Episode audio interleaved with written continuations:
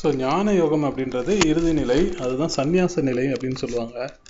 இப்போ பொதுவாக நம்ம எல்லாத்தையும் கற்றுக்கிட்டு நம்ம என்ன செய்வோம்? இது மற்றவங்களுக்கு உபயோகப்படுற மாதிரி நாமளே அந்த முழுசாக அந்த நிலையாக மாறிடுவோம். இல்லைங்களா? இப்போ யோகங்கள்லாம் பயின்று இந்த யோகம் பிறருக்கும் பயன் பயனளிக்கட்டும் அப்படின்ற நிலையில் இருக்கவங்க தான் ஞானிகள். சரிங்களா?